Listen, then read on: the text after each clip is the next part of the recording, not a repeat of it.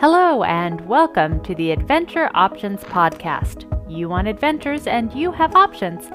In this episode, I interview Brian Mullis, who is currently the director of Guyana Tourism Authority.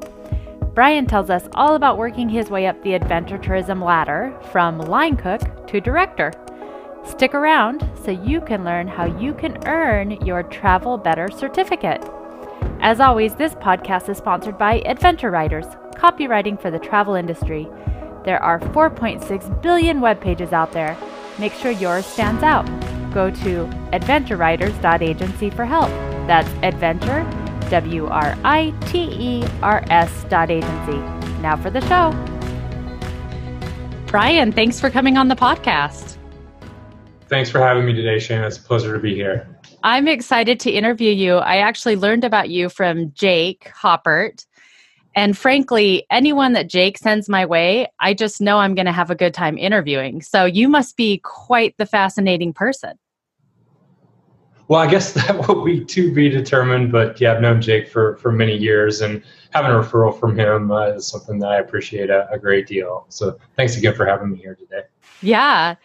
So I know that different articles and people who have interviewed you have called you a international leader in sustainable travel.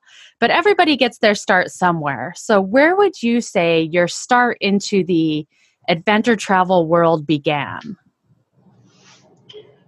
Well, to go way back, I think it's just that love for adventure. I grew up in a, a very rural part of, of North Alabama and the lower Appalachian Mountains and had a lot of freedom. So, got into all kinds of things in the outdoors. And, uh, know that led me to working in the national parks and in college.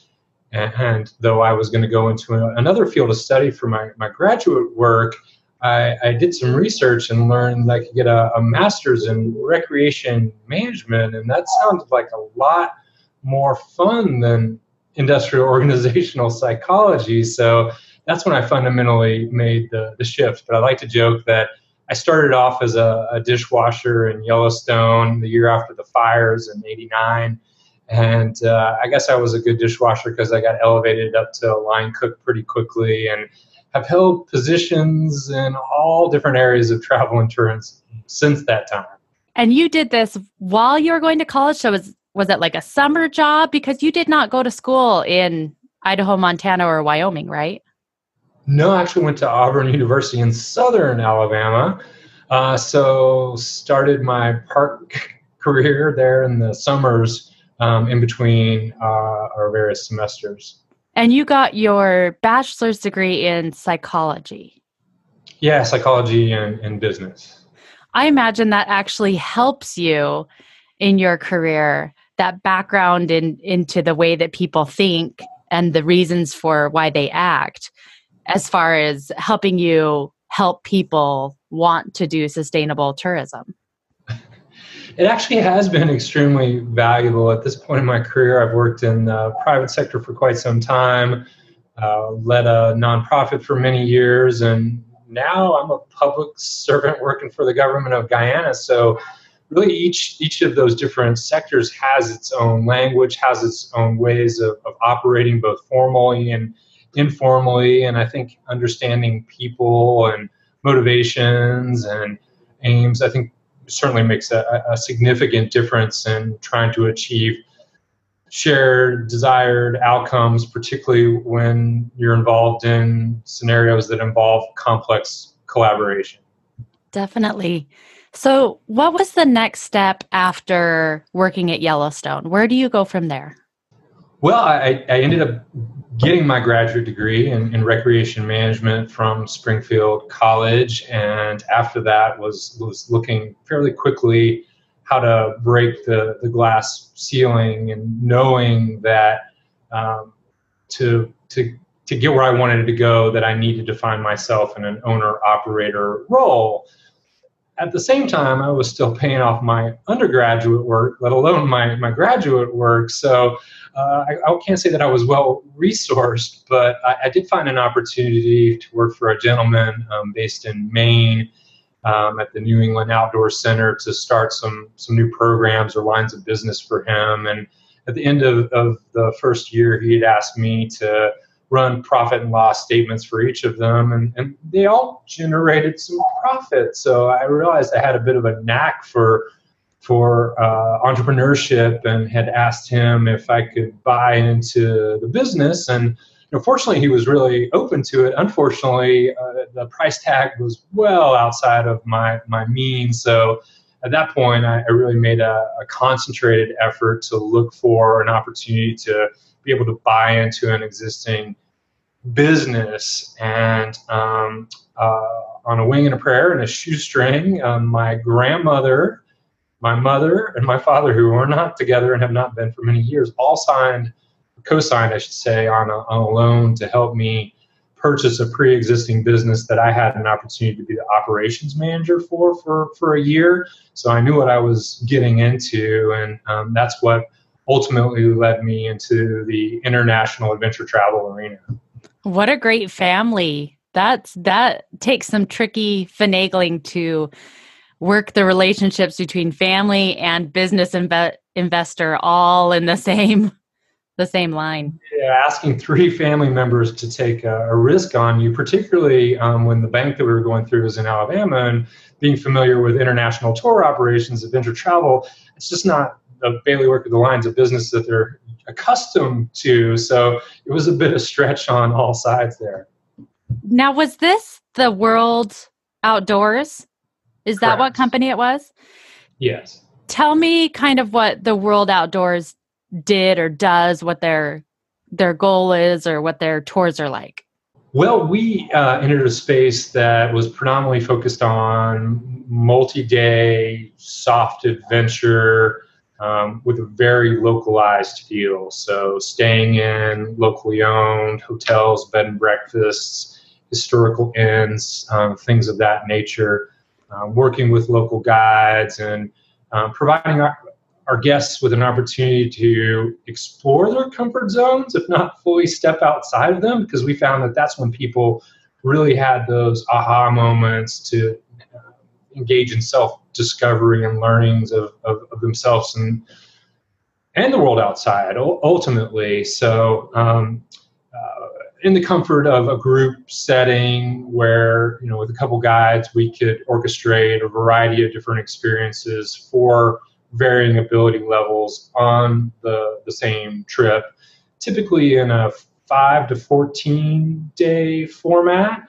um, so the whole aim was to offer extraordinary trips um, that were authentic in, in nature before those terms were well overused in, in our sector. And what we did, I think that set us apart is we we adopted all the tenets of, of ecotourism because we just felt like that's the way that we should run a business. There should be a local benefit, there should be a minimal environmental impact here, and, and that ultimately, if our travelers know that they're having positive impact on the places they visit while having a great trip, optimally the trip of a lifetime, if they did afford themselves to explore their comfort zones, then we would create raving fans. And ultimately, I think that that's the model for any tour operating business where you're dependent on repeat and referral based clientele as optimally the majority of your visitors on an annual basis just to, to be viable and continue to expand in other areas that are attractive to, to them. Um, since that time, uh, the, the business was acquired by by Backroads, which is actually one of the companies that um, in, in my early days at the World Outdoors, I, I, aspired to benchmark them because I think they were, were the leader and, and maybe still are in, in that particular niche of active travel. Were you calling it ecotourism back then? Like, did you even know what that was? Yeah, that term fortunately had been around for, for quite some time. And, and being somewhat of an environmentalist myself, once I learned about the tenets and, and how to uh, apply them, um, it, it, again, it just made sense for our, our business model because there are so many different players in the adventure travel space. So to be able to talk about um, those local experiences and share those stories that stem from the destinations that we served and those unique individuals that that helped to deliver those experiences, I think made a, a key point of uniqueness in a otherwise uh, very saturated at least at this in this day and age. Yes. Do you still have a role with the World Outdoors, or are you completely cut off from them now? Uh, you know, I, I, I finished up with them in 2003. I got a little bit of a consulting gig with uh, the buyer, and um, you know, for me, it was the perfect uh, transition out of the the business because I had once I was ready to sell and, and move on to to the the next um, area that I was extremely passionate about. I had a lot of people that wanted to buy the mailing list, and here I was gauging my success on on one of my primary metrics was uh, centered around the customer comes second philosophy. That if you put your people first, then your customers come first, and everybody wins. And um, that metric was attracting and retaining highly qualified personnel that were very passionate about the type of travel that that we offered. And the last thing in the world I could imagine was selling out the business out from under them and not carrying on the mission that we together had co-created. So it was quite unique when one day a gentleman walks in my door and, and mentions that he's interested in moving out of the technology sector and was fascinated by the work that we were doing and wanted some advice on how he would go about starting uh, a business. And uh, ultimately, as alluded, he ended up becoming the, the buyer and, and, and led the, the company for a number of years. I think he sold it as well before ultimately Tom Hale at Backroads bought it uh, just last year, I think. Oh, nice. Now, was this all around the time that you started the Sustainable Travel International? Yeah, that was in, in 2002. So, sold the business to a gentleman by the name of Bill Mariner in August of 2002 and then founded Sustainable Travel International with support from one of my former employees at the World Outdoors, Peter Kringenbiel, and um, led that business for the better part of, of 14 years. What was the initial goal or what was the initial motivation to start that?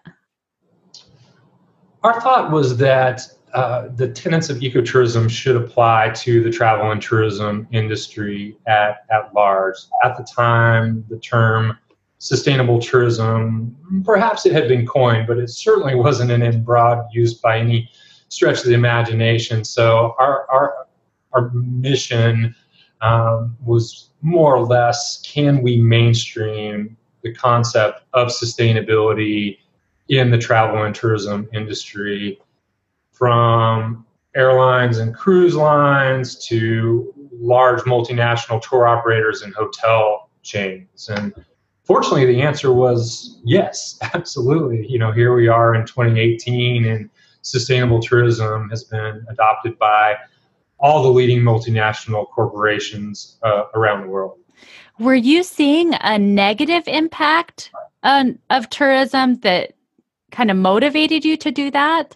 I think we were a little bit ahead of our, our time. You know, what was it uh, last year when word over tourism was first maybe coined or at least in, in, regular use, making headlines around the world? That phenomenon hadn't occurred yet, but we were already seeing the impacts of over tourism in popular parks like Yellowstone that, that deal with visitor management issues. So we knew that there was an issue there, but um, more or less what we set out to do was help businesses implement best practices in sustainable tourism, taking the lessons learned from the world outdoors, starting with small, medium, and micro sized enterprises.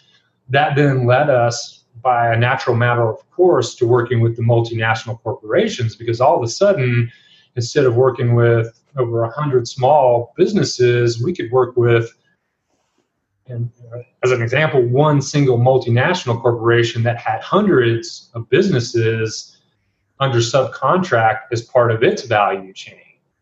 So we found that we could have a, a, greater multiplier of impact with finite resources and nonprofit. That that made a lot of sense to evolve in that direction, which then later moved us into working with governments because there we could work with the private, public, and civil sector in a destination, and, and again affect the entire tourism value chain, but not just within a singular business, within a, a country or protected area or community.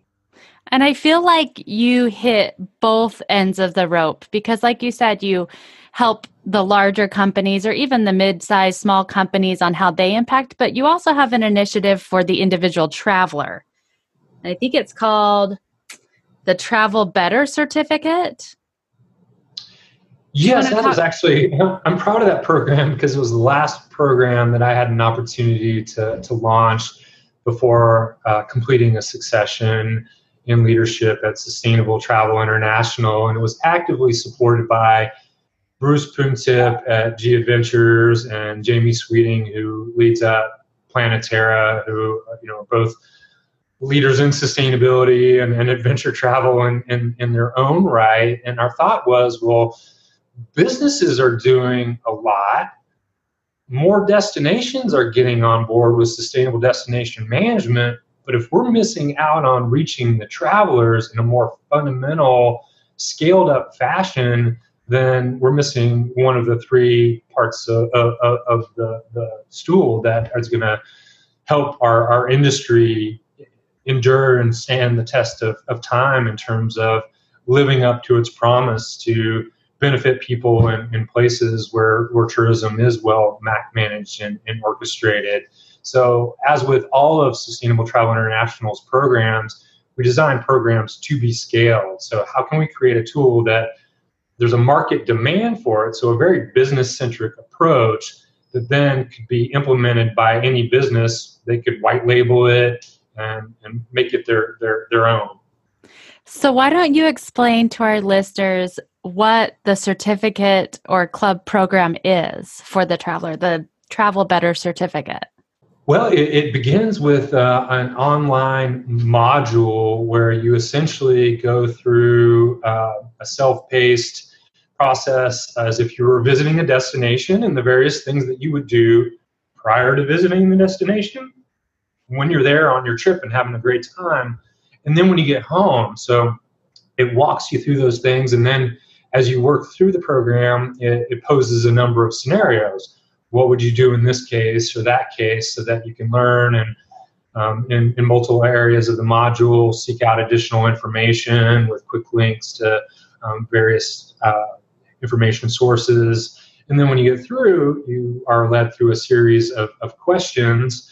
Um, it's a pass fail test, but you can take it as many times as you like. And then you receive a, a certificate from Sustainable Travel International upon successful completion. And as an incentive to get people through the program, you then are entitled to a portfolio of, of benefits that are offered from travel and tourism companies uh, around the, the world that are only accessible to those uh, travel better uh, club members. And interestingly enough, it's I've been seeing more and more the use of the hashtag travel better in in social media. And while those people themselves might not have completed the course, I think the concept stands alone in and of itself. That if I think about how I can travel better what does that mean to me as an individual traveler? And ultimately, that's what we were trying to instill is people just giving more thought about to their travels and, and knowing that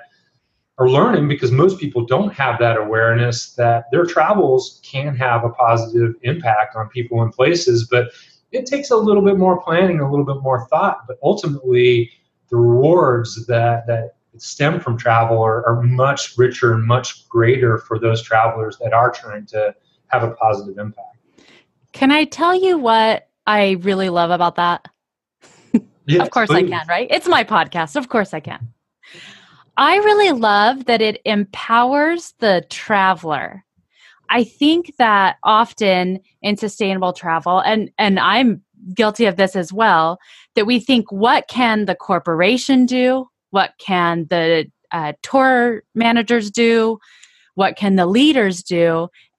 And I think by empowering the traveler, then the market is going to respond to that. I, I think that in any industry, once the customer has an agenda or a value that they're not willing to let go of, the market responds. So I love that you thought of, like I said, the other end of the rope. And how do we get the fire burning on this end and not just on the uh, leader or industry end? How do we get it burning on the the end user end or the customer end? So i just really love empowering people to make sustainable tourism an individual practice and not just relying on the companies that you that you work with to do it well Shana i appreciate that feedback and that's ultimately what it's all about i think for sustainable destination management sustainable development through tourism, however you want to characterize it, we all have a, a role to play. And, and, when it's successful, it's because travelers, the travel trade, governments, NGOs, donors, aid agencies are all coming together to achieve shared aims like um, alleviating poverty, um, fostering peace and prosperity, um, mitigating negative impacts and protecting biodiversity, uh, most among a host of other other benefits. It's it's been really fascinating to to come here to, to Guyana in my new role and actually see that here's a destination that sees the cultural angle of it is that it's the first destination I've ever worked in that mentioned that languages are being lost in our indigenous communities when travelers are, are, are demanding or wanting to go to visit those places in a respectful, mindful fashion to learn about those cultures, then the young people are really receptive to that and, and, and develop that pride in cultural heritage that then ultimately leads to its preservation and the handing down of elders of knowledge to to those younger people to then pass on to, to future generations. So when you know what was it last year in September of 2017, all the members of the United Nations World Tourism Organization signed on to, I think it's called the Chengdu Declaration, that travel and tourism does and can contribute more meaningful to, in a more meaningful manner to all 17 sustainable development goals. And, and I think some of these examples that we're talking to just illustrate that, that very fact and how we each can contribute in our own unique way while also having a great time. That is a perfect segue to Guyana. Let's talk about Guyana. You are the director of Guyana Tourism. How did you get involved in that? Why Guyana? Did they approach you? Did you approach them? How did that all start? Well, it started, I think, when completing my succession at Sustainable Travel International. I think there's a certain time as a founder of any business where it's optimal for the health of the business to bring in new leadership, new vision, new life into an organization. And that I had said early on with Sustainable Travel International, I never wanted to be accused of founder's syndrome. That is, when you're just not willing to let your, your baby go and, and grow up into adulthood. So, um, when initiating that succession, I started thinking about, well, gosh, I've had two dream jobs in a row. What would be the third? And uh, looked into a few things. I've taught at a university level, and I wanted to look in what would it, you know, what would it look like to, to do that full time.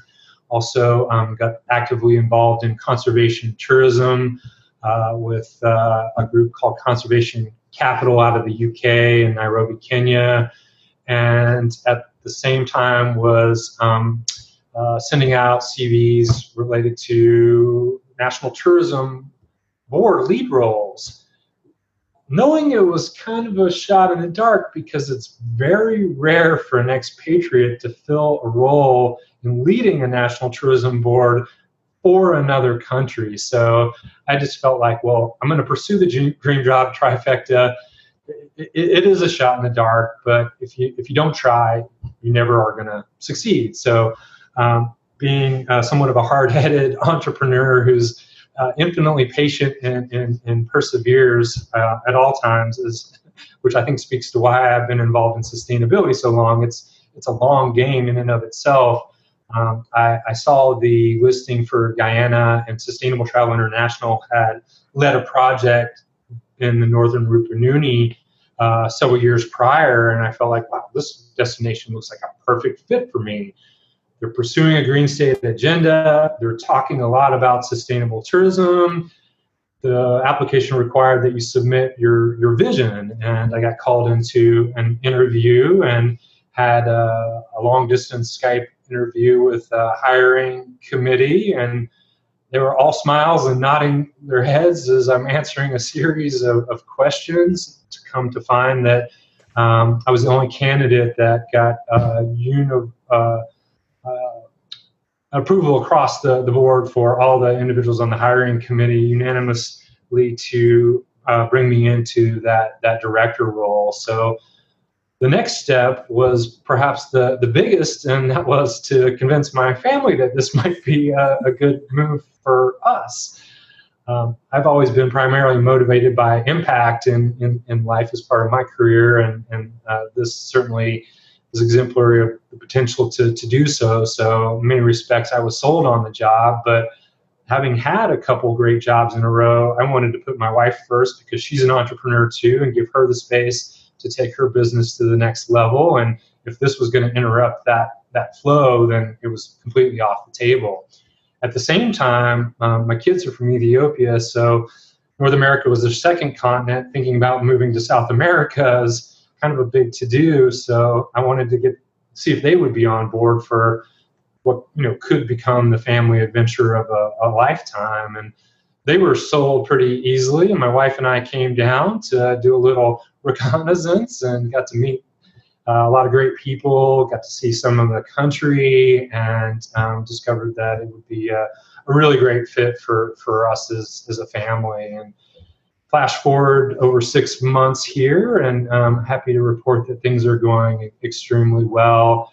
Um, the, the main uh, indicator for me is that people in travel and tourism are saying that good things are happening now, positive momentum, is, is occurring. And back to the point made earlier, it's been all about alignment, aligning with our sister governmental agencies like the Ministry of Indigenous Peoples Affairs and Protected Areas Commission, aligning and working with the tourism private sector, informing travelers about what they can do to make a difference in their visit to, to Guyana. And all that adds up to that multiplier effect that we, we call collective impact. And uh, I think uh, uh, we're seeing sea change here in, in Guyana on multiple fronts, not the least of which is travel and tourism. I love that you involved your family and that you recognized that this was going to impact their lives for better or worse and involve them in that decision. That's really cool. I have to admit, when I knew I was going to interview you and I saw that you were the director of Guyana Tourism, I thought, I don't know anything about Guyana, which is so sad because I have actually lived in South America twice. I lived oh, in okay. I lived in Ecuador and then I lived in Uruguay. Okay, I was going to ask. But never in the north northeast section. And so I had to look up some things and I actually was pleasantly surprised. So what do you think some of the biggest misconceptions you come across are that people think of when they think of Guyana? Well, first, most people have never heard of, of Guyana, and if we, you know, think to the fact that last time I looked, around 25% of Americans had passports. It's it's no surprise that that this country would fall under the radar with all the other countries in the world. Um, it's just a little guy. It's only the size of about Oregon, right? Yeah, that's right. That's right. And um, the other misconception I think is that we're we're in Africa. I think Ghana is the country that people get confused. Ghana, Guyana. It sounds kind of similar. But then when people learn that we're the only English-speaking country in South America, we're known as the land of the giants, which I think sparks people's imagination of what on earth does this mean? You know, with all giant otter and arapaima and all these different species that many people also have not heard of. And then to learn about our, our indigenous peoples and how strong that, that culture and heritage is here in, in country and the fact that people can have meaningful interactions with our indigenous peoples, learn about their lives, and speak to them in their native tongue without an interpreter. We've been joking that we're trying to redefine the five star experience because while not luxury, we have to think what does luxury mean in this day and age? We have 80% of our forest our virgin rainforest. You can literally travel up to a day or more and not see any sign of other people. You can go to Kaieteur National Park, the largest single drop waterfall in, in the world, or one of, and there's no railing. There's no large hotel or development. You're probably just going to be there with 10 people max, having that experience completely to yourself. And when you contrast that with Victoria Falls or Niagara, it really does start to put in into perspective that if if authenticity is the new currency in, in travel and tourism, and, and I, I believe there's some truth to that because once authenticity is lost, it's pretty hard to get back. We have that in abundance and we can provide those experiences relatively easy because it's a very raw adventure experience. Because Destination Guyana is not over overdeveloped where there is a phenomenon of over tourism, there's also that phenomenon of, of under tourism. We have roughly 275,000 visitors per year. Um, I just most recently moved from the Columbia River Gorge National Scenic Area, and I think we have more visitors in, in the small community of White Salmon in Washington, where, where I come from, than, than we have here on an annual basis. And most of those people aren't currently going into the uh, in, interior. So you really do have a, a chance to be to feel like a, a pioneer, at least an, an intrepid traveler when you come here. And it's so beautiful. I'm going to put the link in the show notes to the website. But when I was, if nothing else, everybody who's listening, go and look at the website and just check out the pictures. Like you said, that waterfall is on there, um, and different cultural things are on the pictures if you scan through them. But it's just beautiful. And it does seem like almost like a, a virgin paradise, just some place that hasn't been overtaken or over tweeted or over I don't know what you call it on Instagram. Grammed.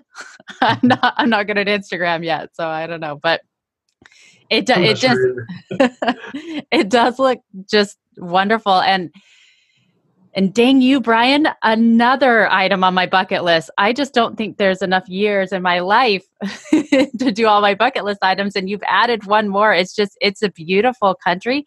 And it did shock me that they speak English.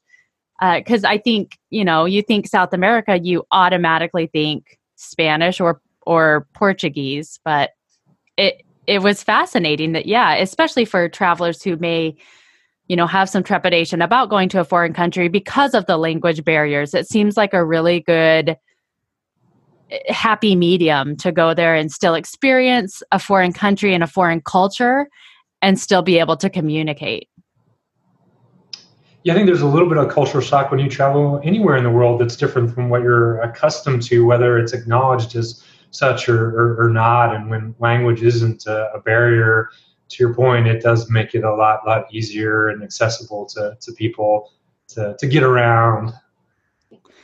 Perfect. Well, Brian, it has been fascinating talking to you just about your career and your involvement. You can tell how passionate you are about sustainable travel and Guyana. I like to end these interviews asking two questions. And one of them is Where's your favorite place to go, travel or adventure?